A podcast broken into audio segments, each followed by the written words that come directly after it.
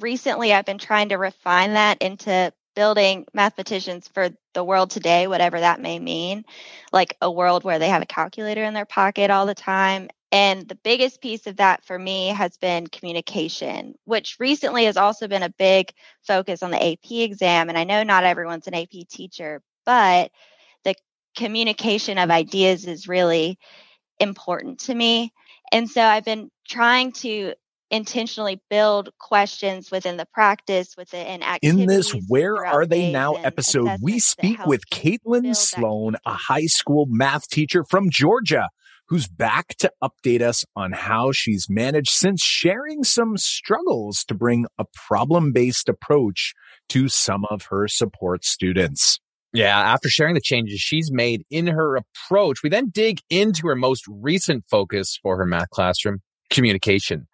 How can we emphasize communication so we can build 21st century mathematicians? Listen in and hear some of the ideas and strategies. This is another math mentoring moment episode where we chat with an educator just like you who's working through some of those common problems of practice. And together we work to brainstorm some ways to overcome them. Yeah. And before we dive into the conversation with Caitlin, have you submitted a math class pebble in your shoe? Be sure to share a couple sentences with us over at makemathmoments.com forward slash mentor. That's makemathmoments.com forward slash mentor. So we could bring you on an episode and chat real soon about your pebble in your shoe. Caitlin did it and we're chatting with her today. We can't wait to bring on some other math moment makers just like you. So before we get going, let's bring in the intro.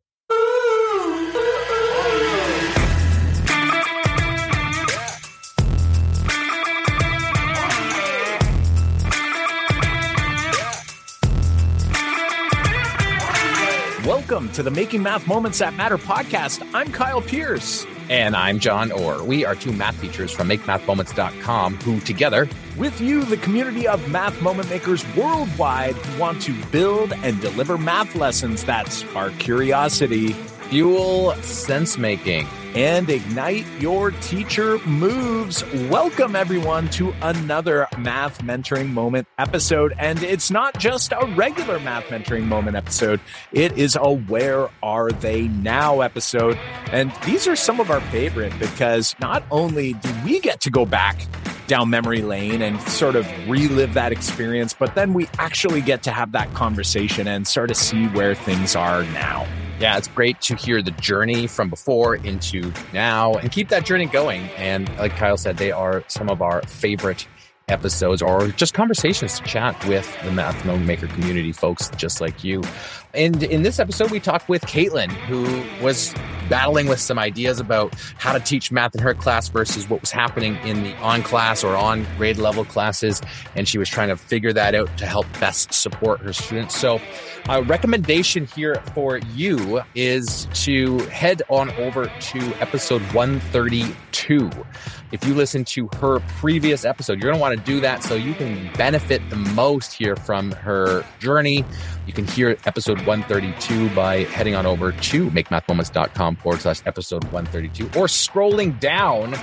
And oh, Kyle, we better say the title because sometimes your podcast platform might not show you the episode number anymore. Yeah. So we just had the title. Yeah, it's hmm. I'm a math That's support it. teacher and I feel trapped. Help. And you know what? In that episode, you hear all about the pebble that was in her shoe then. In today's episode, we're going to hear how things are going now. And we're going to learn about sort of her current focus, which has sort of shifted a little bit further away from that idea, which is just sort of a great reminder for all of us to think about like the struggle that you have now or what you're focusing on in your classroom right this moment. A year from now, may be very different. And that's kind of the beauty of this profession, right? Is the constant growth that we have. And if you're listening to this podcast right now, then obviously you're all about growing and getting better in your practice. So we're sure you're going to learn something. We did. And we will see you on the other side of this episode. Let's dig in. Hey there, Caitlin. Thanks uh, again for joining us on another episode of the Making Math Moments That Matter podcast. Caitlin, you were with us way back Actually, it wasn't too far away, but over a year ago, we chatted with you and we're welcoming you back around episode 132 as you were with us. But hey, we're glad to have you back. I'm excited to be back. I have a funny feeling, Caitlin, that when we were chatting about a year ago, that we were probably having this conversation about like how hopefully COVID would be over and done with and all of these things. And then look at us, cause like that was a year into the whole COVID thing. And now we're a year removed from that. And I don't know if I should be proud to say it, but friends, I'm COVID positive as we record this. So yeah. we are oh. all in oh. different yeah, rooms. we are separate, but you messaged me the other day and said, Hey, I got it. And then I had it the week before. So I don't think I gave it to you, oh, Kyle. Wow. Yeah, no, exactly. so it's, I'm just saying it because it's like, who would have thought that this is where we would be? So I've dodged it for two years and here we are. But Caitlin, you know what? Let everybody know just a little bit about yourself. I know that there's many people out there who may have already heard that episode, but they might need to brush up on their memory a little bit and kind of help them remember a little bit about who you are and where you're from. So let them have it again. Yeah, so I'm Caitlin Sloan. I am a high school math teacher in the state of Georgia in the US and a little bit north of Atlanta. I actually teach at the high school that I graduated from, so that's super cool. And last year I taught geometry, honors geometry, geometry support, and virtual geometry. And just a couple. This just a few things. and this year we've actually changed it up. So I still teach geometry and honors geometry, but I also teach AP calculus now. So a little bit different. And I've taught middle school before and I've taught in the college setting before. So I've seen a little bit of everything. Yeah, you have seen a little bit of everything. Caitlin, when we chatted last time, you were that support geometry teacher. And some of the things that I remember talking to you about were that you had that group of support students and you were trying to help them see that math could be fun and different and try to help those students as best you can but they also had this kind of disconnect, if I remember correctly, where they were going to their other classroom for geometry and then coming to you. And then they were like, wait a minute, that teacher's teaching me these rules that I'm supposed to follow, but you're trying to help me in that. And they're, the kids weren't seeing how that went. And I remember us chatting about trying to dive in deeper about trying to make that connection and show kids that, hey, you might have that rule already, but if you don't know how it works, I can show you a better method on how to do that. So I remember chatting about all those things, but I'm curious about what happened after. So we chatted about all those things. And if the listener right now wants a little recap, go back and listen to episode 132 where we chatted with Caitlin. But Caitlin, after that conversation, I'm curious, what happened? Did you go and try some of those things? Fill us in on the journey since then. Yeah. So I was really struggling with this idea of I wanted them to be able to discover and see math as like deeper than a set of rules and procedures. And I think that's kind of where we all are. But that's all they were getting in their regular math class. So, like you said, there was this disconnect. And I actually see that a lot with my high level students too, because they're so quick to go back to what they always know and they look for that algorithm or whatever online and so we talked about focusing more on making sure that they're understanding the rationale. And so I went back to kind of my core goal, which is to build mathematicians. And that's always been my goal teaching math is I want kids to engage genuinely with the mathematics. And so I started kind of teaching them the way that I would tutor them which we also talked about that, where I'm like, okay, so let's break down how this works.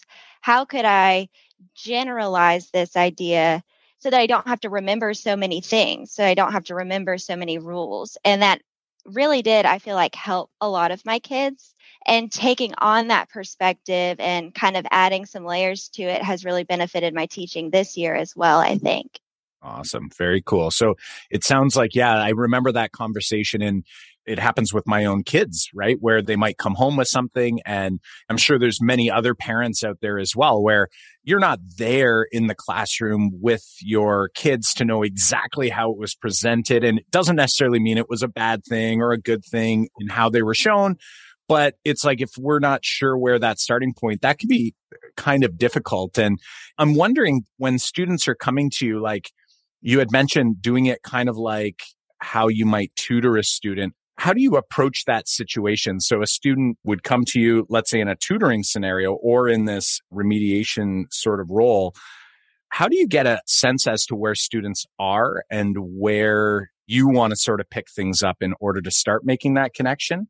Or is that something maybe that you're still kind of working on or still kind of grappling with? No, that's a really good question. I actually start every day in all of my classes with a Desmos warm up. And it's usually just like a quick little check in, and I use it to help facilitate the conversations of where I want to go today. And I don't really do it for correctness necessarily. I try to see how are they annotating on the pictures, how are they commenting on them, so I can see kind of what language they're using because it's probably what language they've seen from either heard from their teachers or seen in their looking ahead online. And I kind of use that to figure out where they are. And also, even if it's just to connect yesterday's lesson with today's lesson, to kind of help them build that intuition, if that makes sense. So that tends to be, I start every day with that Desmos warm up and a healthy discussion around those problems. Right. I'm curious about some of those things that you changed and, and, then you continue to do here with your new groups. I remember that when we chatted, there was that disconnect between kids not feeling that success when they went back because it, they feel it was the same math and they felt like this wasn't exactly what's happening over there. So I'm curious, after making some of these changes and approaching it from that end, did you start to see a change in the kids, how they were viewing your class versus the other class? A little bit, not a ton, or not with all of the students more specifically, but a lot of them I focused more on. Now let's think about it this way. Now let's go back to your geometry homework that your teacher gave you and like let's think about it this way and trying to really intentionally bridge the gap between those things. Like, let's go back to these problems that you were struggling with and let's see if we can kind of puzzle through them rather than trying to remember step two and three or whatever it is. And I think that intentionality with the connection, because before I think I was almost doing my own thing. And because I was previewing, I was kind of on a different timeline that they weren't seeing that connection. That intentionality, I think, really brought it together for some of the kids. And I won't lie and said it was say it was all of them, but totally. It never is. yeah. And something I'm thinking about as well as as we're chatting here too is like how you're taking a look at maybe what they're working on and then almost thinking this would really force you to be pretty nimble in the moment but to be able to like look at that and like feel like you know the concept well enough that you might be able to give them a prompt almost like we would in a problem based lesson, but maybe less visual or like maybe not focusing on the curiosity piece as much, but more or less like asking them sort of like a question that is related to what's happening here, but maybe the student doesn't necessarily realize right away. And in order to kind of get them back to that area, I know that's something I try with my daughter sometimes. Cause if we try to just tackle her homework and then I'm trying to help her like conceptualize what we're doing at the same time. It's like she's just sort of like, let's just get to what I was supposed to do. Whereas if I ask her like, right. taking too much problem, time, dad. Yeah. And it's like, I'm like, put that away for a second. Like, put this over here. And I ask this problem and sort of like, I just want you to think about this one for a second. And I know we're going to kind of get back to this and make that connection, but she doesn't know that at the time.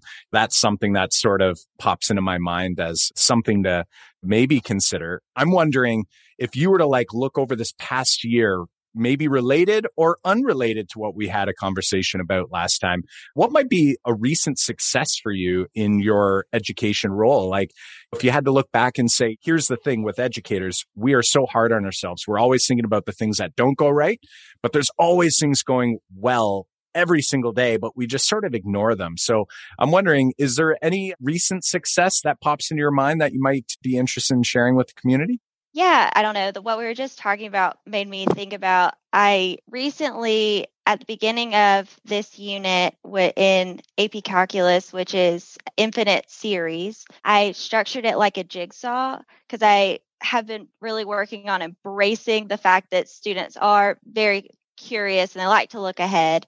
And jigsaws don't happen very often in math. And I feel like it went extremely well because they were teaching themselves all these things.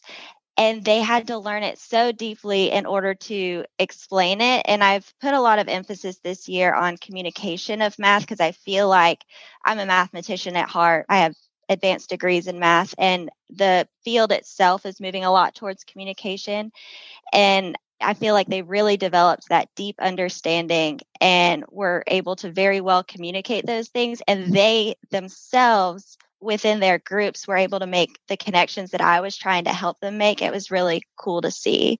That's awesome. At the risk of alienating some of our listeners, I wouldn't mind hearing what topic you were doing the jigsaw with. It was for convergence of infinite series. Oh, right. Uh, so I, think I, think I missed it. All the tests. He's like, now that you said it again. Now that you said it, I remember you saying that. yeah, it. I felt like a lot of math requires a lot of interwovenness and doesn't lend itself well to a jigsaw structure, but I thought it would be really nice to enhance that deep understanding and communication piece. This particular unit, there's a bunch of tests for people that don't know to determine if an infinite series converges or diverges. And it was interesting to see, especially when someone was presenting to them and their topic related to the topic that was being presented. They were so like, oh my gosh, they just saw it, right? It was really cool.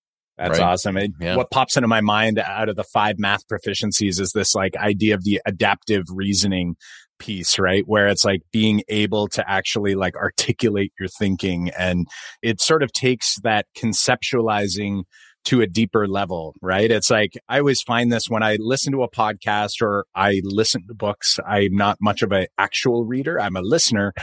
And when I learn something and I think I know about it, and then you start to have a conversation with someone else about it, and then you start fumbling and you start to realize that, oh, wait a second, I actually don't understand this as well as I thought. And it sort of forces you to self reflect and maybe rethink on it or maybe re listen or look it up. And like students get put in that scenario through a jigsaw. But like you had said, in math, as you said that, I was like trying to think of like other maybe topics where a jigsaw would fit well, right? Because like you had said, it's not like in a geography class where it's like, hey, this group focus on Canada and this group focus on the United States, and then we'll come back and we'll share.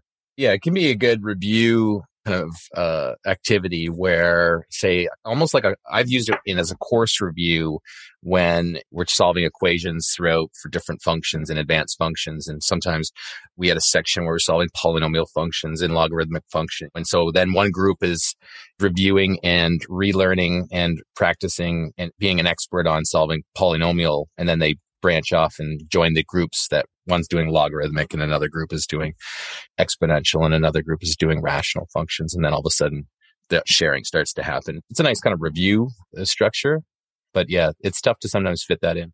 I've done it as a review when I was teaching at the middle school. And then I'm actually thinking about doing it with my geometry kids next unit for segments in a circle there's the core intersecting chords, intersecting tangents, and all of those. I felt like it could go there too. I'm playing around with the idea, haven't solidified anything. yeah, I love it. Just it. made me think now that we're hashing on this. What in that in geometry, we we teach in grade ten. We don't call it geometry. Ours is more of an integrated program, but you could have one group that's all about the shortest distance between a point and a line, but another group is finding the equations of right bisectors, and another group is doing altitudes, right? And it's like finding those triangle centers. That's actually a really good idea because I know that that yeah. can become incredibly dry. That yeah. Right. So when you got one group focusing on, hey, we're going to find the orthocenter, and one group's going to find the circumcenter, and then all of a sudden now you've got the reteaching of different strategies for all the different centers. Oh, yeah, I like it for that too. And like you said, it helps when you have something that's really boring. Uh, yeah. help. it kind of spreads out the monotony a little bit, right? So, yeah, it's got my wheels turning. Hopefully, people are listening, whether you're a high school teacher or not. Hopefully, you're thinking about it like what in your course is something that maybe isn't like the most interesting or is like maybe that topic that sometimes like there's always that topic where you kind of like, nah, you're not super stoked to dive into it, right? So great idea for that. So thanks to Caitlin for that. Caitlin, it's been amazing catching up with you. We're wondering like what's on your mind lately? Like we heard about obviously like the jigsaw idea. I love that. Hopefully that'll get you thinking of some other ideas on that. Is there anything that's been like kind of, we always say that pebble in your shoe that you're working on currently that we might be able to hash out a little bit here before we wrap up our check-in call? Yeah. So like I said, I've always focused on building mathematicians, but I think recently I've been trying to refine that into building mathematicians for the world today, whatever that may mean, like a world where they have a calculator in their pocket all the time. And the biggest piece of that for me has been communication, which recently has also been a big focus on the AP exam. And I know not everyone's an AP teacher, but the communication of ideas is really important to me. And I see it in my husband's industry because he's a mathematician, he's a quantitative risk analyst. And a huge part of his job that he didn't expect was having to articulate the math and the modeling that he was doing. And so I've been trying to intentionally build questions within the practice, within activities throughout the days and assessments that help build that communication piece where they have to justify what they're doing because I think that's a really important part of the math. Now, I'm curious like, are there any maybe intentional moves that you've changed in your lessons? Like when you approach your lesson, like I'm going to just go on a limb and say, like, you're intentionally making sure to ask kids to communicate more. So I know that, but is there anything that you're doing in your lesson that you're shifting or thinking about changing in order to encourage more of that or to make that more accessible? Just kind of paint us a little picture of what that might look like and sound like. So, the biggest thing that I've been changing, and I guess the easiest thing was that I've started adding these what I've called curveball questions. And I've been throwing them in on just like practices and everything, questions that require them to think really deeply. But because of that, and like make different connections. But because of that, those curveballs, they have to kind of puzzle it out and work it out in a way that enforces that communication piece and that analysis piece. And then also changing the phrasing of questions to include explain what this means in context kind of thing, like that kind of wording. What does this mean on your picture? That type of thing. So just building those curveball questions to encourage them to have to articulate things better. I'm not sure if that makes sense. Yeah, no, I think it makes sense. I'm wondering also, is there any structural things during your lesson? So you've brought up some ideas of like questioning, of you've changed the way you've asked questions or structured questions for them to write about or discuss. Is there any like specific structural pieces of your lesson flow that you've modified as well to encourage communication with your students, maybe verbally, or it could be written? I guess I tend towards a lot of small group work because then I can go and like talk with individual groups and I can do that really intentional questioning and really seeing where they're coming from. And I do that pairing technique. I'm pretty sure I learned that at one of your like online, what are they called? Webinars? The, Webinar. Yeah. yeah the webinars. the pairing technique where they say something like, oh, this line. And then I'm like, oh, the leg of the triangle. Like, and we like kind of parrot it back and just to kind of repeat back and refine that language. And then gearing the questions towards encouraging them to share how they're thinking about things. And I've put a really big emphasis on that, I think. Really just the small group work. So it sounds like you've made some intentional moves there. Have you hit any roadblocks in terms of trying to bring that communication out? Like, are there any sort of areas where you're sort of like, ah, I, I want it to work well here. Right. Because it's I'm, sounding like it's working the way you're describing it sounds like what you're doing is working well. I Maybe think- we're missing that part.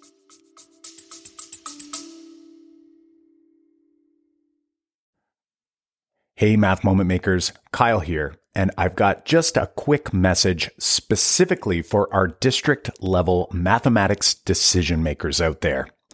Do you feel like you're spinning your wheels when making district level goals for mathematics programming from kindergarten through grade 12? Setting new goals each year only to find little to no real shift in pedagogical practice or educator content knowledge across the district as a whole? Take a moment to book a short call with our team so we can learn more about your specific district and educator learning needs in mathematics so we can assist you in taking the first step of many in the right direction. Visit makemathmoments.com forward slash district to book a web call with our team today. We have a limited number of spots for districts just like yours, so don't wait head to makemathmoments.com forward slash district and grab a spot in our calendar now. It works well verbally. And so the roadblock is when they're having to write it and especially when they have to go individually like as one of two ways either they say something they just write me a super long paragraph and like talk themselves in circles or they mix up the words and end up saying something that they didn't intend to say that is where I know that they intended something that is correct, they end up saying something that's not correct, if that makes sense. It's kind of like the logic piece. That happens to me when I have questions like that on, say, my written assessments or my written turn this in. And I actually love seeing those. And I think it's so great that you're changing to ask for more communication because you get to see more, right? Like you get to see more thinking in the sense that you thought that you knew what you were talking about, but the fact that you wrote this thing also in relation to that thing, we got some thinking, like we got some changes to make or we got some help to make with this connection. And it's so important to see those. I'm wondering also, like, I know Kyle's going to actually, I'll just stop because I was going to keep going, but I think you want to jump in. well, I think you want to jump in because I know we were going to say something at the same time. Yeah, actually, like, so pretty much everything you said. And then also, I guess my thought is like, that is maybe feeling like a bit of a roadblock or a struggle. But I think, as John was mentioning, it's almost like a necessary evil. Like it's almost necessary. And through that iteration of them continually refining and you encouraging them to refine. So, like something that is really easy for us as educators to do when we're actually evaluating something. So like assessing is one thing, like you assess an observation, conversation. Sometimes you even like students submit it and I'm assessing it and giving it back. It's more for feedback. But at some point it's like you're going to evaluate and it might be used for the report card or whatever it's being used for. And oftentimes what we do and I should look to see if there's any research on this because I know the teachers that I've worked with and I know I've done it. You catch yourself kind of filling in the blanks for kids. Like when they write something, you're sort of like, and you said it, Caitlin, this is what popped into my mind where you were like, I know what they wanted to say, but they didn't say that. Like they said this over here, which is good for you. Like you wish that they said what they were supposed to say, but what it's telling you is that okay, they likely know more. Like you know that they know more because you saw them demonstrate this somewhere. And I've conversed with them about yeah. it. Right. And you've had these conversations, and through the conversation, it kind of molds, and that's fantastic. But then it goes down on paper, and it's sort of like, that is that really what you want to say? And if you even go out of math class and go and read an essay by a student, right? Or read a story by an elementary student. Like my daughter will write a story and I'll say, okay, read that back. And then she reads it. And then I'm like, is that really what you wanted to say? Right. And like oftentimes she'll be like, yes. And I'm like, okay, read it again. She said, yes. And then I'll out loud. Yeah. And then I'll read it. And then she's like, oh, like, no, that's not what I wanted to say. And I think that is maybe one of the reasons why so many of us in, in mathematics sometimes maybe push communication to the side is because I think it's hard, right? To communicate is, it's like you have to have a really deep understanding in order to actually communicate it. And something that's also interesting is that if students have been sort of learning in a very procedure first sort of method throughout all of their learning, you'll notice that any communication that they've done previously is likely just reciting steps, right? Like, so they're just saying like, okay, first I did this and then second I did that. And that's, I mean, you're communicating a procedure, which is good, but the communication I'm getting from you is like, you're looking for like, I want you to like explain how this works. And that is hard, hard stuff. So yeah, I'm going to pause there. And yeah, yeah John, you wanted to Actually, I want to ask too, one question we've been chatting about this idea, and I guess my one question back to you, Caitlin, is why is this a roadblock? Like, why is reading that a roadblock to you? Well, it's more that I want them to get to that place where they could be effective in that communication because I think the logic required is important for all areas. And I think it's just a useful skill. But also, it shows me where their misconceptions are, I think. And in that way, it's strong. It is a strength. Like, I think that it's important to see those things. But I guess I want to know how can I get them to where they're understanding things to a point where they can communicate it. That's my goal.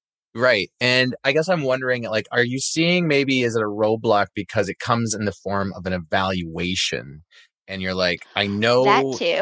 Uh, okay, Yeah. so it's like I know that the kids they said this to me. That I've heard good things about this topic.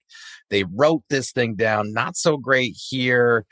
And they're like, oh, I wish that was better. Like sometimes I read that too, and I'm like, this is an instance where I want my observations and conversations to be an input on how I say grade a student, but also I want that student to fix it. Like I'm at this place where I want all my tests, all my evaluations, I, I want to throw them back at them and say, look at like, let's make this better. Like we've talked, I think on the podcast here about like this first draft idea. When you're writing essays, you're writing other classes, like teachers will say, here's your first draft. Let me give you some feedback and then we'll do it again. Like I haven't figured all of that out yet in mathematics, especially come valuation time when you have certain rules to follow in your say department. But I definitely want that say first draft aspect to go back to students and go, let's fix this up and resubmit this. Like, let's make sure that this is what you wanted to say. Let's see how we can fix this to write this more clearly because my evidence shows that when I do that with my students, the next time they go to write something, it's a little bit better. I have recently done test corrections with my kids, and I always find that is a huge learning experience for them. I think it's really valuable. And it also allows them to fix, like on this line of communication, the symbolic communication of what they're actually saying. Like, what does an equal sign mean? Like, can I put an equal sign here or here? And that piece of the communication as well. When they're looking back at their paper, I'm like, did you really mean to say that y over 5 was equal to y? No, you didn't mean to say that. Like, Yeah, it sounded that good in your head right, at the a time. Huge. I think that's a huge thing that not enough math teachers do is the idea of the first draft of the test corrections.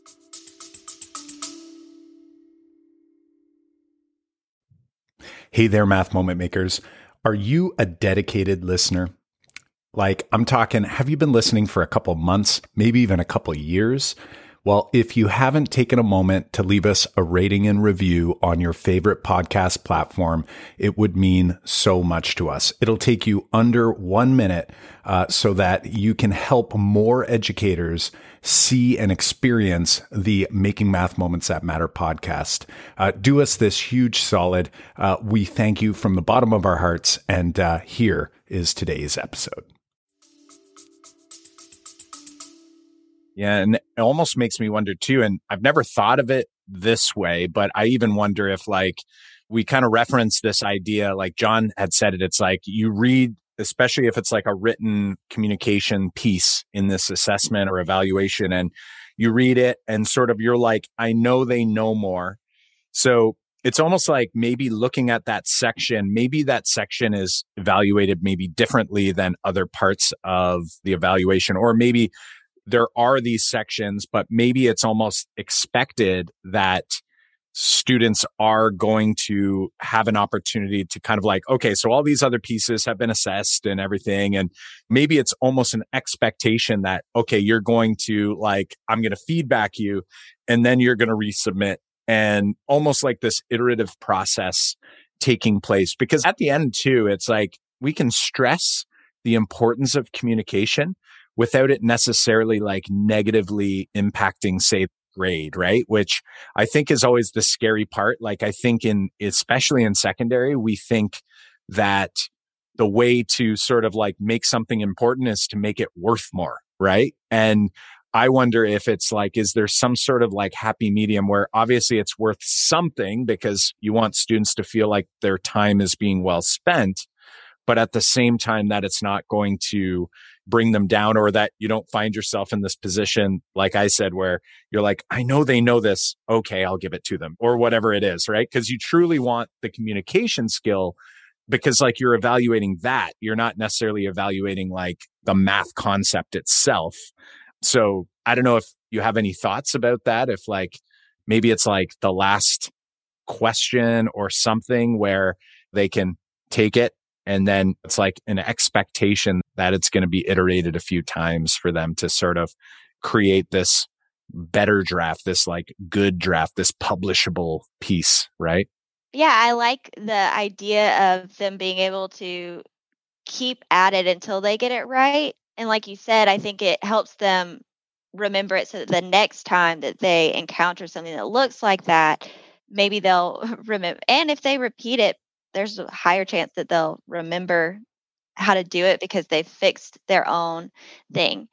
And I also like what you said about it being worth not all of the points for sure. Like maybe it's one of the four points on that part of the problem or whatever. And right. Yeah. You know, I think it depends on grade level, depends on course. Like I've had courses grade levels where I always just tell kids, especially in younger grades, like everything you do will count. Like, because everything that you show me or everything that every conversation, everything we hear in the room should influence you as a teacher on how they are progressing. Therefore, that should translate or can translate into a grade of where they are at a snapshot in a moment when you have to go down to put a report card mark down, right? So, like, I tell kids that everything you do is going to count. So when the kids say, like, does this count for marks? Like, yes, it counts because everything you show me will influence the number I put down on that page because I need a sense of where you are on all these concepts. So when I ask kids to turn it in, like it's a mandatory thing, we got to turn that back in after you fixed with the feedback. Does it count? Yes, it counts. Now, some classes, I don't tell them how much it counts. We just hand it in until it's perfect. And I'm not going to like say you get two more marks on it or one more mark on it. It just counts and it will help if you do it that way. Yeah, go ahead. Well, I was just going to say that's kind of how I've structured support and to a lesser degree on level classes just because they need that to have the motivation a lot of the time. And I love the we're going to keep at this until you get it because I know it almost conveys a sense of confidence. Like, I know that you can get it, like, you will get there.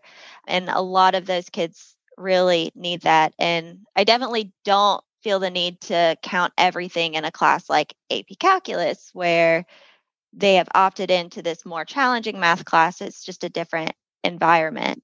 Yeah, what they're expecting to sort of be up against is very different than, say, a remediation class or something like that, right? So it's going to vary for sure. That's awesome. And like lots of really good thoughts here. And I know for me, like even I was even just kind of thinking too, is like if let's say you have this assessment and maybe every part has like a communication piece to the side where it's almost like you can see. So like there's less questioning where like I know I've done it where sometimes it'll be a question that I'm focusing on communication, but the rest of the test is like I'm focusing on, okay, show me that you can calculate, show me your strategy and so on and so forth. It's almost like you can have maybe like almost like a side by side. So it's like where they communicate, like you can see over here what they did.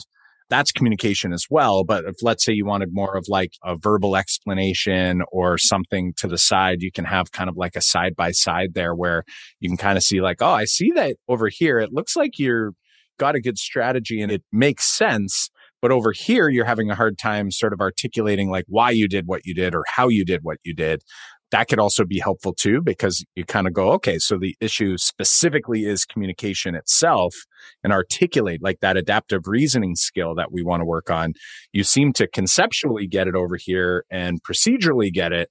And even like your strategic competence is showing here, but it's like, again, it's like that being able to sort of like convey the why behind it is a bit of a struggle. So that could be an option too when you're setting up some of those questions. Yeah, and I like that. So in my class, I also use this like self assessment guide that I made a long time ago, where it's like a one is I can't do this, and a two is I could do this. I just need like a tiny bit of support. A three is yeah, I can do this thing. And then a four is I could explain it. So it would kind of help. That would, what you just said, would really align with that. Are you at a two, three, or four? Like, oh, yeah, that's great. That's a really parallel. Yeah, that's a great I like that a lot. for sure. Yeah, I was just along that lines. This is just a, a, little tidbit. I was looking at some resources online from one of our friends from Waterloo, Kyle, Alita Klassen's resources that they've been working with grade nine, and they have fire emojis yes, for like yes, one, spicy. two, three. They're like, how spicy is this? How spicy are you on this particular topic? Are you on a one spice or are you on hot? So it's kind of it's the same one, two, three, four, but it's just your spicy level. yeah, that's awesome. Yeah, Caitlin, we've had a great conversation here tonight, and also learned a lot about what's happening with you. And I'm curious about what would you say is your say biggest takeaway from this past year, and or tonight's conversation. Oh, that's a hard one. Biggest takeaway from the last year is honestly that's a hard question. Uh, yeah, we won't throw that big of a time span next time. We're going to yank that question for sure. How about from tonight's um, conversation? Well, I mean, there's a lot of takeaways from the last year, but this conversation, I think that with all this talk of communication and everything, that it doesn't have to be like all the time or everything and it can just be a way for me to gather information and it doesn't have to necessarily negatively impact the students. And i love the idea of iterating it until we get it right both because it gives them the chance to not have that negatively impact their grade but also the sense of confidence and accomplishment that they'll get when they do finally get it. I really like that. So Awesome. Very cool. And I'm picturing too your groupings, like you were saying, like you have small groups.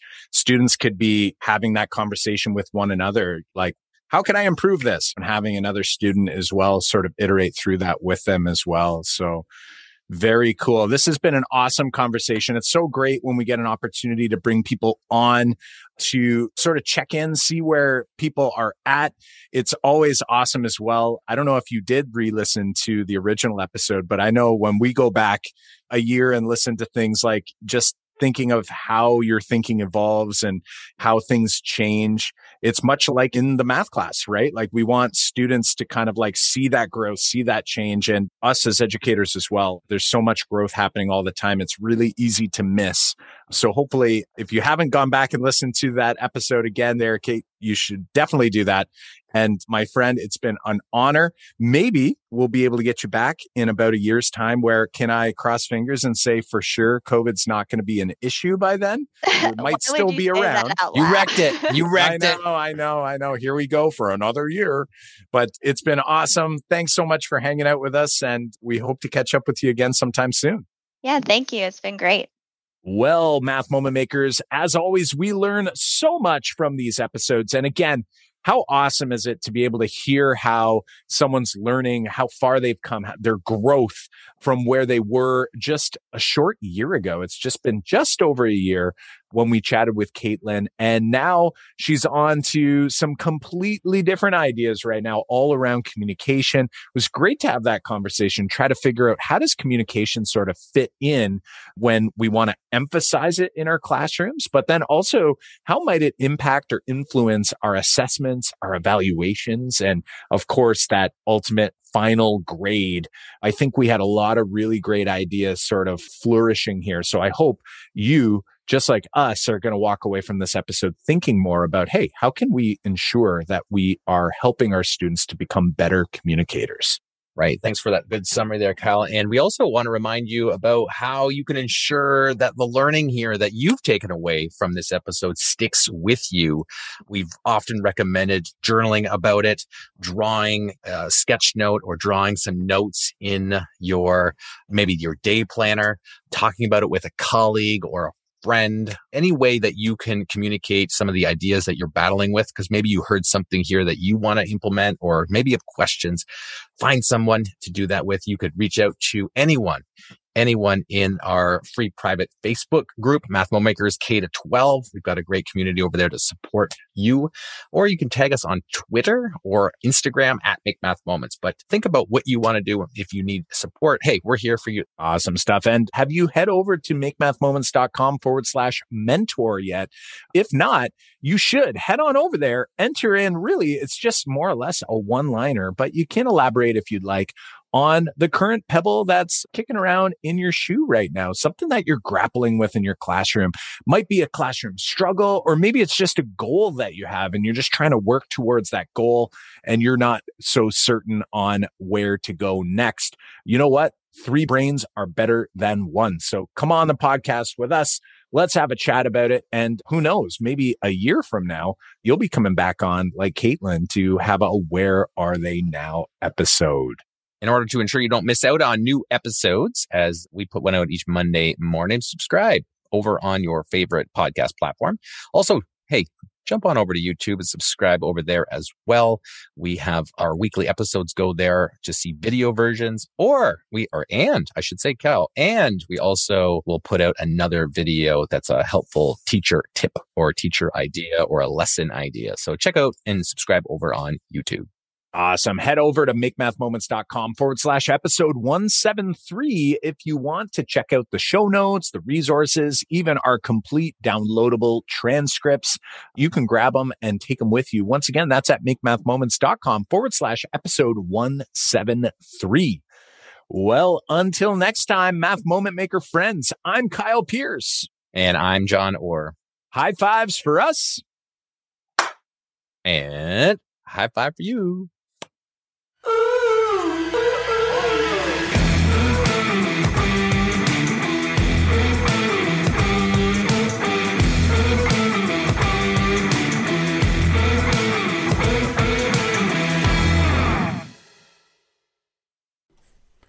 If you are a district leader of mathematics, a math coach, a math curriculum coordinator, a superintendent, principal, getting teacher buy in for effective math teaching practice is top of mind. And plans only go so far. You can make, you know, detailed plans and and carefully designed goals with clear objectives and key results that are measurable. But that can feel like it all falls flat if we can't engage our teachers in the work working with teachers who do not want to change their teaching practices is one of the most frustrating and challenging parts of our job. How do I help teachers engage in effective teaching practices when they keep pushing us away? If you can't reach the tipping point in mass adoption of effective mathematics teaching strategies, then it's it's likely we won't see student improvement in mathematics. We have a free training, uh, an accompanying workbook for leaders of mathematics like you. Uh, the, math, the Make Math Moments team, myself, Jon, and Kyle walk you through our four stage process uh, we use with district partners to create clear, measurable, sustainable PD action plans, but more specifically on how to also get teacher buy in so that it drives student engagement. So, step one register for this free training, get your planning workbook. Um, and then watch the training. Schedule some time on your calendar so you can watch it and go through the workbook after completing that workbook, you're going to have a clear, measurable vision, action plan for mathematics to get more teacher buy in, but also be able to hit your goals for the 2024 2025 school year. So head on over to uh, makemathmoments.com forward slash four stages to start this free training.